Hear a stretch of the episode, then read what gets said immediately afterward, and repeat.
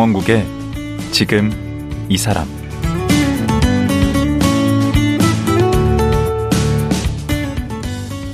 안녕하세요. 강원국입니다. 오늘 또 어제에 이어 우리 시대를 대표하는 젊은 작가 이슬아 씨와 얘기 나누겠습니다. 어제 얘기를 나눠보니까 이슬아 작가는 광야에 나서는 걸 두려워하지 않는 밝고 건강한 청년이었습니다. 그렇게 일간 이스라를 창간하고 출판사도 만들고 에세이, 소설, 웹툰, 드라마 극본까지 거침없는 도전을 하고 있는데요. 자신의 인생을 당당하게 개척하고 있는 이스라 작가. 그 원동력은 어디에서 나오는 걸까요? 또 지금의 모습은 누굴 닮은 것일까요? 이스라 작가에 대해 자세히 얘기 나눠보겠습니다.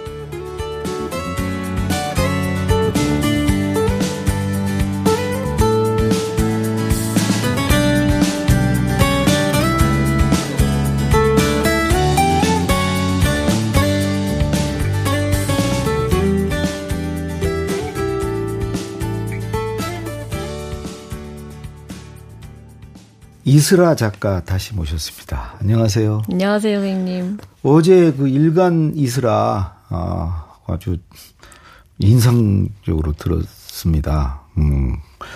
근데 그걸 지금 5년째? 5년 동안 하고 지금 6년 차인데 6년 차는 음. 잠시 쉬고 있습니다. 그렇죠. 꽤 오래 지금 해오신 건데 그거 하면서 얻은 것도 있고 또 뭐 그걸로 인해서 힘든 점도 있었을 것 같아요. 사실 어 힘든 점 당연히 있었죠. 첫 해에는 음. 그 연재하다가 한번 응급실에 갔는데 그 사람이 매일 혼자 글을 쓴다고 응급실에 가진 않는데요. 음. 매일 글을 발표하면 확실히 아픈 것 같아요. 혼자 아. 혼자 일기를 쓴다고 그렇게 몸이 망가지는 아니 장편 소설 쓰는 사람도 매일 쓰긴 하지만 그쵸. 매일매일 발표하지는 않지. 그렇죠. 마감의 압박을 뭐 매일 받는 건 아니지. 그렇죠. 그리고 발표하고 피드백도 막 너무 많은 사람들한테 쏟아지면 음. 몸도 마음도 아프게 되는 것 같아서 음. 연재하다가 응급실 가서 네, 잠깐 근데 그때도 응급실에서 독자님들이 너무 무서워서 연재를 했던 기억이 어 다음날 거. 네. 음. 근데 이제는 그렇게까지 몸을 혹사해서 하면은 그 작가 수명이 좀 짧아진다고 생각해서 음. 너무 무리하지 않으려고 하고 있습니다. 어. 그럼 좋은 점은 그냥 5년 해보니까 얻은 게 뭐가 있나요? 좋은 점은 음. 훨씬 많죠. 일단 음. 대출금 갚은 거, 전업 작가 된 거, 그리고 장르도 주제도 음, 필력도 더 넓어진 거. 음. 네. 장르도 뭐 처음엔 수필을 썼다가 네. 뭐 인터뷰 서간 서한문 네. 서간문도 쓰시고 칼럼 칼럼도 쓰시고 음. 음. 장르를 넓히는 거는 되게 즐거운 일인 것 음. 같아요. 그 문학 안에서 저 선생님처럼 연설, 연설모를 막 다듬고 이런 일은 안 해봤지만, 음. 그리고 시도 역시 쓰지 않지만, 나머지는 다 열심히 쓰고 있는 것 같습니다. 소설까지 쓰셨잖아.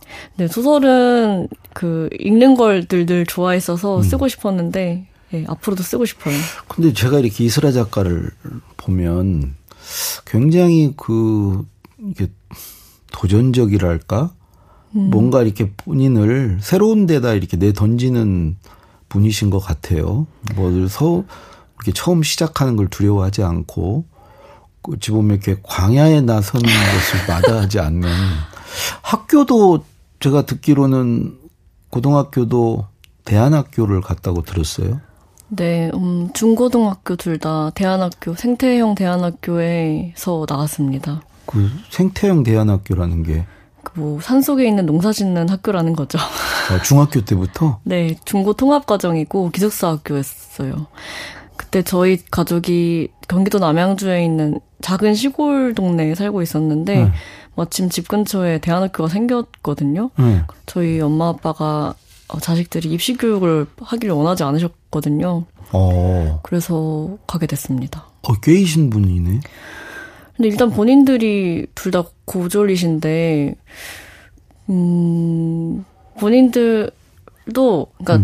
그러니까 대학 나왔냐 안 나왔냐로 누구를 그 자기 자신 포함해서 그 사람들 판단하지 않는 분들이신 것 같아요. 예를 들자면 부모님이 네. 대학을 안 나오셔서 이 사회에서 음. 그 어떤 편견에 시달리고 보통은 그렇 어, 그러시면 자녀는 네. 어떻게든 뭐 대학을 뭐 보내서 네. 그걸 보상받고 싶고 뭐 그런 생각을 하게 되잖아요. 그쵸. 근데 일단 자식을 통해서 보상받으려는 생각이 없었던 분들이신 것 같고, 음. 사실 인생 어떻게 흘러갈지 모르기 때문에 음. 일단 청소년기라는 좋은 시절을 행복하게 보냈으면 하는 마음이 컸던 것 같아요. 오. 그리고 아빠가 자기가 고등학교 시절이 너무 힘들었나 보죠. 입시라는 것이. 그때는 학력고사 시절이었겠지만. 음, 저도 학력고사고. 네. 우리 아버님은 뭘, 어떤 일을 하시는? 아빠는 직업을 너무 많이 바꿨는데, 한 15번 정도 직업을 바꾼 것 같은데, 어, 어, 그 중에 하나는 일단 산업잠수 일을 좀 오래 하셨고요. 어. 산업잠수사로서. 그 산업잠수사는 그 흔히 생각하시는 물 속에서 아름다운 거 보는 그 스쿠버 다이빙 이런 거랑 아주 다르고요. 그렇겠죠. 물 속에서 험한 일을 하는 분들, 물 속에 다리, 교각, 부두 이런 거 짓는 분들입니다. 아, 위험한 일. 왜냐면 굉장히 위험한 하죠. 일이고 생명수당을 받을 정도로 위험한 일이고, 음. 네, 아주 기술자들이죠. 네.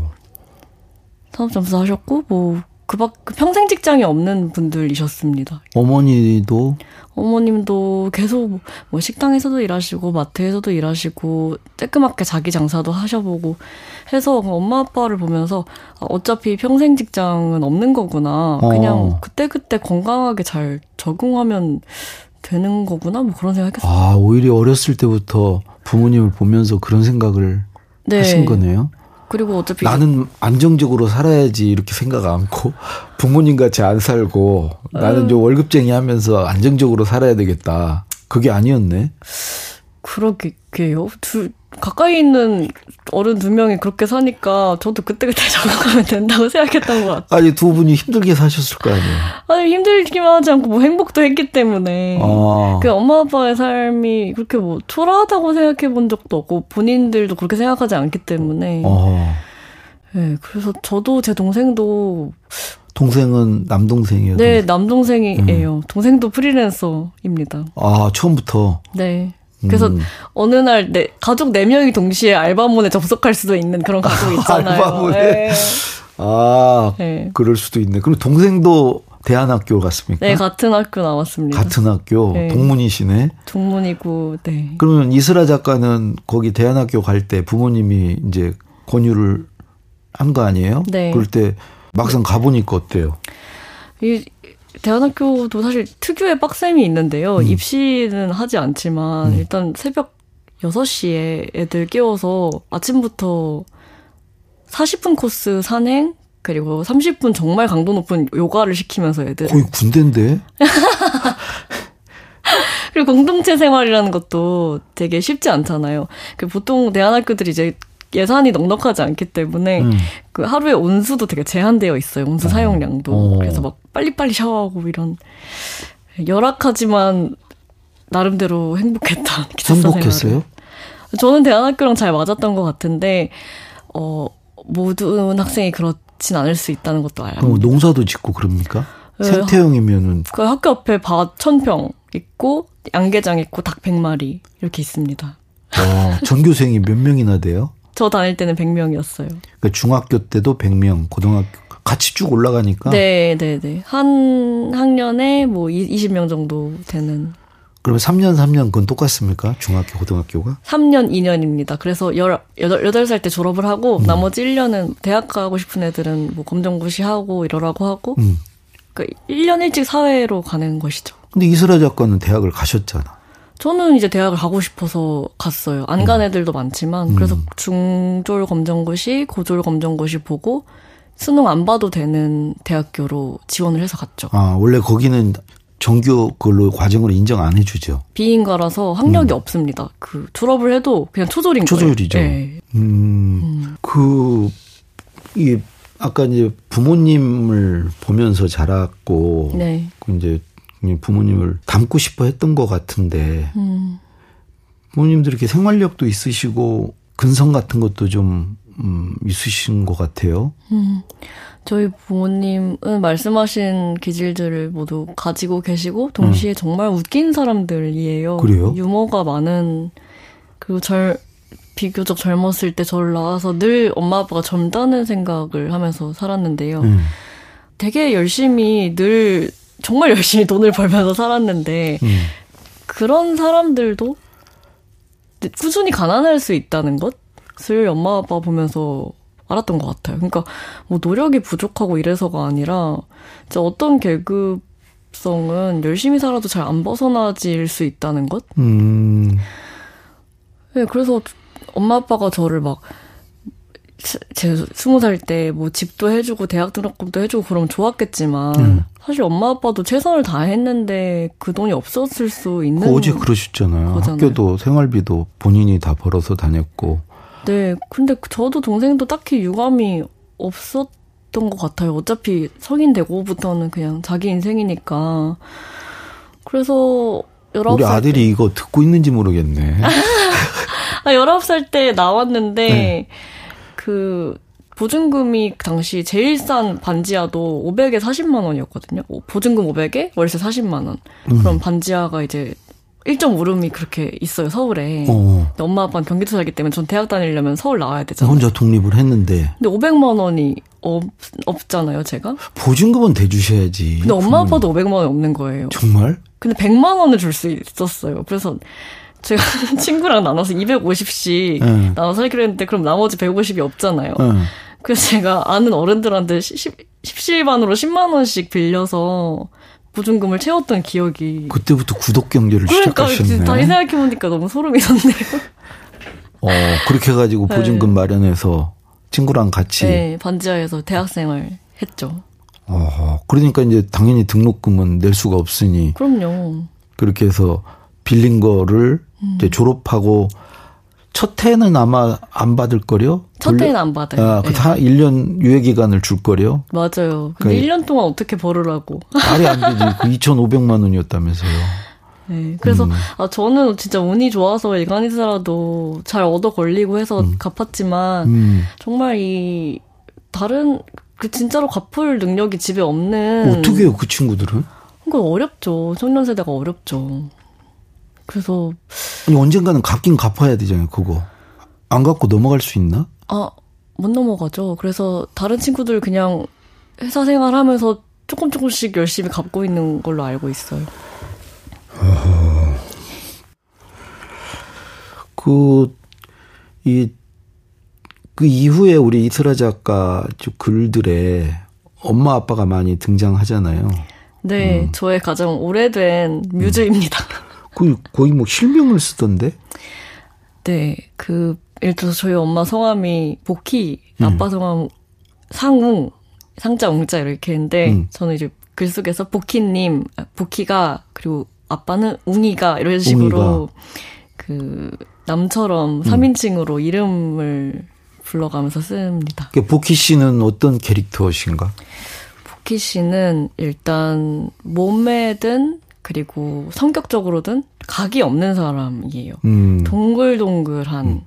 그리고 너무 너무 웃기고 너무 사랑스러운 그, 기, 그 전형적인 어떤 아줌마적인 어떤 거를 가지고 있으면서도 음. 굉장히 잘 변하고 잘 듣고 유연한 사람이기도 한 캐릭터를 대표하고요. 어허. 웅이님은 과묵한 전형적인 아버지상으로 보이긴 하, 지만 음. 알고 보면 가슴속에 여고생이 있는 것 같은 섬세한 남자입니다. 아버님이 좀 그런세요? 네, 실제로 그러세요. 그래서 두 분은 실제 성격에서 되게 많이 따왔는데 음. 이제 이분들을 소설 주인공으로 데려가면서 음. 소설은 제가 마구 허구를 섞어도 되잖아요. 음. 그래서 없었던 일도 적고 새로운 성격도 추가하고 그랬습니다. 거기서 그 지금 말씀하시는 소설이 그 가녀장의 시대. 가부장이 아니고 가녀장의 시대더라고. 맞아요. 가부장에서 아비부자를 계집 여자로 바꾸면서 본인 나, 얘기예요? 제 여는 네, 제 얘기를 각색해서 소설화. 그러니까 아버지가 아니고 딸. 그쵸. 딸이 대장이 되는. 그쵸. 딸이 수장인으로 군림하는 집안에서는 음. 기존 아버지가 군림하는 집안과는 풍경이 어떻게 달라, 달라지는가. 아하. 그래서 이 집에는 가부장도 없고 가모장도 없다. 바야흐로 가녀장의 시대가 시작되었다. 가녀장이란 말은 본인이 우리 이 작가가 지은 거예요? 네. 그래서 어느 날 내가 하고 있는 짓이 가부장 같은데 이런 생각을 하면서 그럼 난 가녀장인가 생각을 하면서 인터넷에 쳐봤어요. 가녀장을 음, 음. 아무것도 나오지 않는 거예요. 그래서 내가 이 단어를 선점해서 이야기를 써야겠다. 그것도 개척자네. 아니 실제로 지금 가녀장이에요? 가- 저희 집은 저를 중심으로 네, 경제 공동체가 그래요? 네 가녀장을 해보고 쓴 소설입니다. 어려울까? 그러면 가녀장 역할을 그러면 두 분을 고용하고 있습니까? 네, 두 분 고용하고 있고 첫 해에는 엄마는 정규직, 아빠는 비정규직으로 해놨었어요. 그러니까 어제 얘기한 그 해엄 출판사의 네, 직원들이에요? 네. 아, 다른 일 안 하세요, 두 분은? 아, 병행, 아빠는 병행하고 있고, 엄마는 완전히 여기, 어. 그러면 그 급여가 다르겠네. 급여가 다르죠. 그리고, 실, 엄, 엄마 보키님의 월급이 더 높은 이유가 더 많은 시간을 쏟기도 하지만, 음. 그, 저희가 서- 앞집에 살거든요. 그러면은 저희 가족이 먹을 밥, 부엌일을 엄마가 하시잖아요. 그 원래 주부가 하는 일 아닌가? 어, 원래 주부가 전통적으로 해왔지만, 사실 가부장제 안에서 그, 는 안 쳐줬죠. 안 쳐주죠. 누가 부엌일을 한다고 돈을 줍니까? 음. 근데 가녀장의 시대에서는 그 부엌일, 살림 노동을 하는 것에 대한 제 재평가가 이루어지는 거죠. 그래서 부엌일을 해서 밥을 차리는 게 이제 스탠미를 차리는 거기도 하잖아요. 스텝에 밀, 그쵸. 식량 뭐 이렇게 바-. 음식을 어. 그이 노동이 굉장히 고급 인력임을 이제 가녀장은 아는 거죠. 어. 그래서 정확히 월급 두 배입니다, 엄마가. 아, 아빠의 두 배. 네. 아빠가 서운하시겠는데. 아무런 불만이 없습니다, 아버님이. 왜요? 자기가 부엌일을 할 수 없기 때문이죠. 네. 다른 걸 쳐주면 되지. 그 바깥 일을. 아빠가 아주 하는 노동도 치이는데 음. 실제로 그 들어가는 시간과 어떤 경력직 면에 있어서 음. 부엌 노동 굉장한 노동이기 때문에 그 출판사에서 무슨 일 하시는데 아버님? 어 사실 그 출판사 저희 되게 작은 출판사기 때문에 음. 책을 만드는데 들어가는 그 제작에 관련된 거는 제가 주로 담당하고 있고 그렇겠죠. 네, 책 이후에 공정이 되게 많아요. 그 책 파는 거. 파는 것도 있고 이제 재고 관리랑 서점과의 소통, 배본사와의 소통, 음. 그리고 뭐 배송 관리 음. 이런 것들을 엄마가 하고 있고 중요한 일 하시네. 그리고 저는 이제 능력이 다 문과 쪽으로 몰빵되어 있고 음. 숫자는 무조건 다 틀려요. 어. 그 숫자를 아빠가 담당하고 있습니다. 회- 회계 세무 아. 그리고 청소를 담당하고 계십니다. 중요한 일 하시는구만. 청소. 저희 셋이 정말 주- 모두 중요한 일을 하고 있습니다. 그러네. 그리고 다 역할 분담이 돼 있네요. 네, 벌써 그래도 역사가 5년이나 됐기 때문에 오. 그리고 아빠도 이제 계속 두 분 다 블루칼라 노동자셨기 때문에 음. 그분들이 할 수 있는 특화된 일이 있어요. 예를 들어 트럭이 집에 있고 트럭 운전을 출판사에 할 수 있는 사람이 있다는 건 굉장히 와, 장점이거든요. 그럼 출판사 트럭 있어야지. 차 이렇게 날르려면. 그리고 아, 저희 저 막. 야외에서 도서전 하고 이러면 부스 설치 음. 완전 프로입니다. 음. 그래서 가족 기업을 실제로 해보고 일어나는 되게 재미있는 일들에 대해서 소설로 각색해서 쓴게 가녀장의 시대입니다. 그게 뭐 드라마도 된다며. 그 드라마가 돼서 각본 작가로 제가 들어가 있어요. 그래서 소설책을 어떻게 드라마 대사로 옮길 것인지 지금 작업을 하고 있습니다. 그럼 언제 드라마가 나오는 거예요? 한 뭐 1년 반 뒤 아닐까 싶습니다. 야, 이제는 극작가시기도 하네. 소설가이자. 네, 사실 저그 다, 그 드라마 각본가를 너무 하고 싶었어서 음. 열심히 하고 있는데 참 다르더라고요. 이게 종이책을 쓰는 문법이랑 음. 아예 다르더라고요. 적응하고 있어요. 그럼 드라마가 어떤 류의 드라마인가? 드라마는 약간 순풍산부인과나 어, 시트콤. 네, 시트콤적인 가족 드라마일 것 같아요. 아, 아, 지금 제작하기로는 한 거예요? 예, 계약은 판권 팔리고 제가 각본 계약도 마쳤는데 1화를 쓰기 전에 다시 이제 좀 재정비를 해야 돼요. 그래서 그걸 다듬고 있어요. 그러면 목돈도 좀 챙기셨겠는데? 뭐 괜찮았죠. 판권. 판권 내 이제 출판사랑 나누기도 하지만 어쨌든 판권 처음 팔아보았는데 괜찮았죠. 음. 아니, 제가 이게 듣자니 부모라고 않고 모부라고 또 하신다고 그러는데 네, 뭐 부모랑 너무 삐, 삐딱하게 나가는 거 아니에요? 어, 어 어떤 점이 삐딱하세요? 저는 선생님 질문이 더 삐딱한 것 같은데. 아니 자고로 부모지. 어. 그 간호장의 시대 시작하는 그 이야기에서 응. 할아버지가 이제 어린 손녀딸한테 그런 응. 걸 가르쳐요. 부생하신 모구고신이 유명한 부모가 뭐 어떤 생명을 네. 주, 부부가 아버지가 생명 네. 주고 그런 거 같은데. 네, 아버지 나를 낳으시고 어. 머니 나를 기르시니 이렇게 막 시작하는 거 있잖아요. 어. 근데 이제 손녀 딸이 이렇게 질문 소, 소개말을 하는 거예요. 엄마가 나 낳았는데. 그게 이슬하시구만. 저죠. 실제 로 어렸을 때 그런 생각을 했는데. 음. 근데 저는 부모라고 해도 상관없고 실제로 부모가 더 입에 붙어서 말할 때는 부모님이라고 더 많이 하지만 부모라고 해온 역사가 길기 때문에 음. 책에서라도 모부로 엄마 한 번 앞에 놔주자 생각해서 그렇게 썼습니다. 아하. 근데 아버지가 그거 모부라 그러고 월급도 절반밖에 안 주고 별로 불만 없으세요? 모부엔 전혀 불만이 없으시고요. 음. 왜냐면 그게 부를 폄하하는 게 아니기 때문에 음. 월급을 절반만 드리는 건 실제로 하는 일이 반이기 때문에 음. 예, 잘 합의되었습니다. 그 예전에 엄마 얘기를 책으로도 쓰셨더라고. 나는 울 때마다 엄마 얼굴이 된다. 네, 그게 제 만화책이고요. 음. 아빠 얘기도 썼지만 엄마 얘기도 열심히 써왔습니다. 음, 이건 어떤 내용이었어요? 어... 본인이 만화를 그린 거예요? 네, 웹툰 작가 할 때 그렸던 작품이 음. 이제 종이책으로 만들어진 건데, 어, 엄마, 딸로 만난 우연히, 그 랜덤이잖아요. 부모 자식 관계도. 그렇죠. 그 사실 되게 안 맞을 수도 있다고 생각해요. 음. 우연히 랜덤으로 얻어 걸린 이제 두 명의 여자가 서로 자라고 나이가 들면서 좋은 친구가 되는 이야기입니다. 실제로도 그래요? 좋은 친구이고 이제 고용 관계이기도 하죠. 참 이게 여러 면에서 난 좀 특이하다 생각을 했는데. 전 선생님이 더 특이해요. 저요? 네.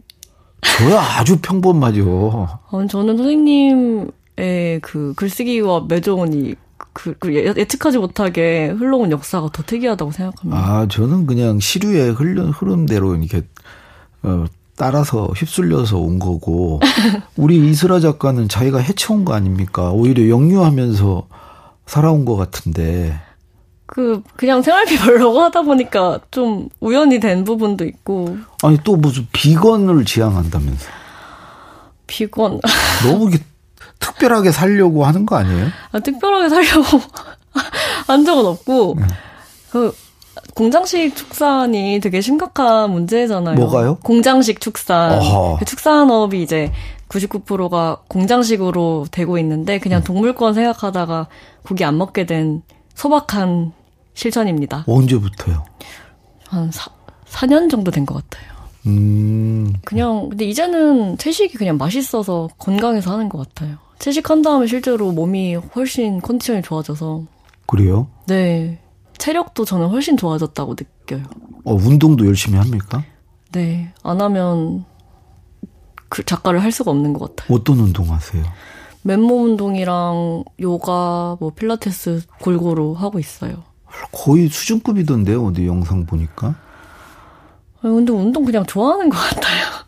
음. 근데 저는 청소년들이 작가 되려면 음. 뭐 해야 되냐고 물어볼 때 음. 항상 스쿼트 해야 된다고 말하거든요. 그러니까 왜 자, 아무도 작가가 엄청 힘든 육체 노동인지를 말을 안 해줬는지 모르겠어요. 어. 그냥 안 힘드세요? 글 쓰는 거? 전 되게. 저는 열심히 안 쓰니까. 뭐. 연재 노동 하는 사람이나 힘들지. 아, 이게 그 근육이 되게 많이 필요하더라고요. 오래 앉아 있는다는 게. 음. 그래서 운동을 살려고 열심히 하고 있습니다. 아, 나 또 특이한 이력 하나 발견했어요. 뭐요? 어, 누드 모델도 하셨더라고. 아, 옛날에 돈 벌려고 했어요. 아, 언제? 대학 때 아까 대학 다니면서 그 잡지사 다니면서 음. 사실 아시다시피 잡지사는 돈이 되지 않아요. 그 그렇죠. 조금밖에 안 주기 때문에 음. 그래서 복카페 알바 이런 거 하다가 음. 좀 시간 대비 고소득이 일 필요해져서 누드 음. 모델도 3년은 했습니다. 그 엄마가 뭐라고 안 하셨어요?